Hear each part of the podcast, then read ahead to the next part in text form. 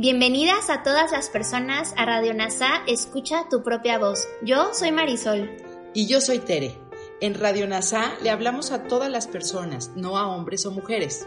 Te acompañaremos en las lecciones y oraciones de un curso de milagros. Compartiremos reflexiones y entrevistas para aprender juntos sobre NASA y un curso de milagros. Gracias por acompañarnos.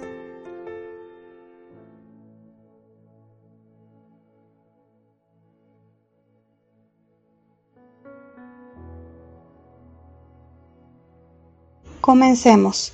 Lectura de la lección 257 del libro de ejercicios de un curso de milagros. Que no me olvide de mi propósito. Si me olvido de mi objetivo no podré sino estar confundido e inseguro acerca de qué soy y por consiguiente mis acciones no podrán sino ser conflictivas. Nadie puede estar al servicio de objetivos contradictorios y servirlos bien tampoco puede desenvolverse sin que se abata sobre él una profunda angustia y depresión. Resolvamos hoy, por lo tanto, recordar lo que realmente queremos para así poder unificar nuestros pensamientos y acciones de manera que tengan sentido y llevar a cabo únicamente lo que Dios quiere que hagamos este día. Padre, el perdón es el medio que tú elegiste para nuestra salvación que no olvidemos hoy que no tenemos otra voluntad que la tuya. Por lo tanto, nuestro propósito tiene asimismo que ser el tuyo, si es que hemos de alcanzar la paz que dispusiste para nosotros. Ahora hagamos una reflexión de esta lección de la mano de Kenneth Wapnick.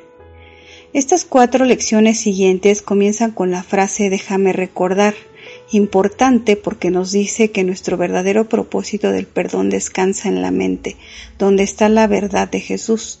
Elegimos olvidar porque queríamos recordar solo nuestra identidad individual. Estas lecciones nos ayudan a cambiar de opinión. Esto es lo que la mayoría de la gente hace, especialmente aquellos que están en un camino espiritual.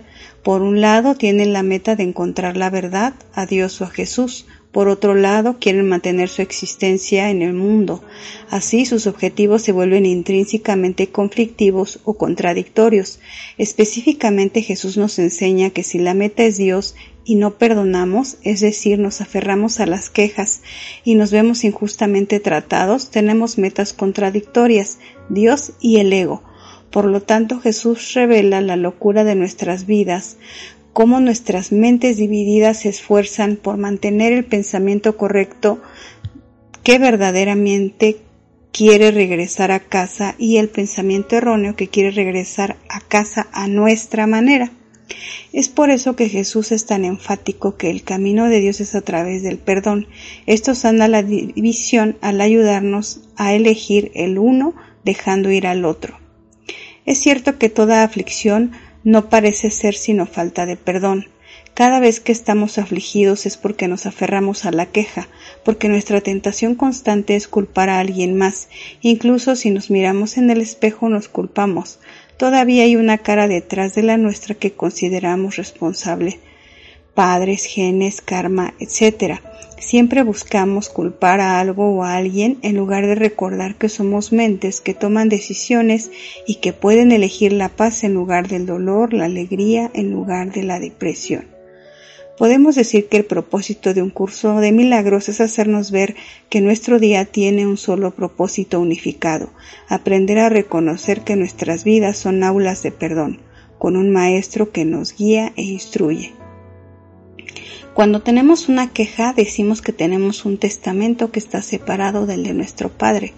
Una vez más, a medida que pasa el día, mantenga en su mente la necesidad de vigilancia. Observe cuán rápidamente olvida y se aferra a las quejas, la mezquindad y los pensamientos de lo especial.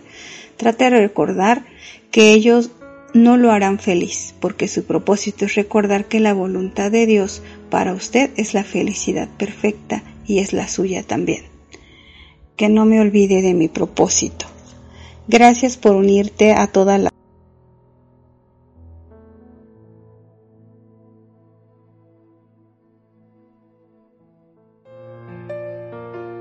Gracias por unirte a Radio NASA. Escucha tu propia voz. Te esperamos en la siguiente transmisión. Búscanos en Instagram y Facebook como arroba NASA Curarte Tú. También encuéntranos en Telegram y YouTube. Suscríbete a este espacio y Escucha tu propia voz.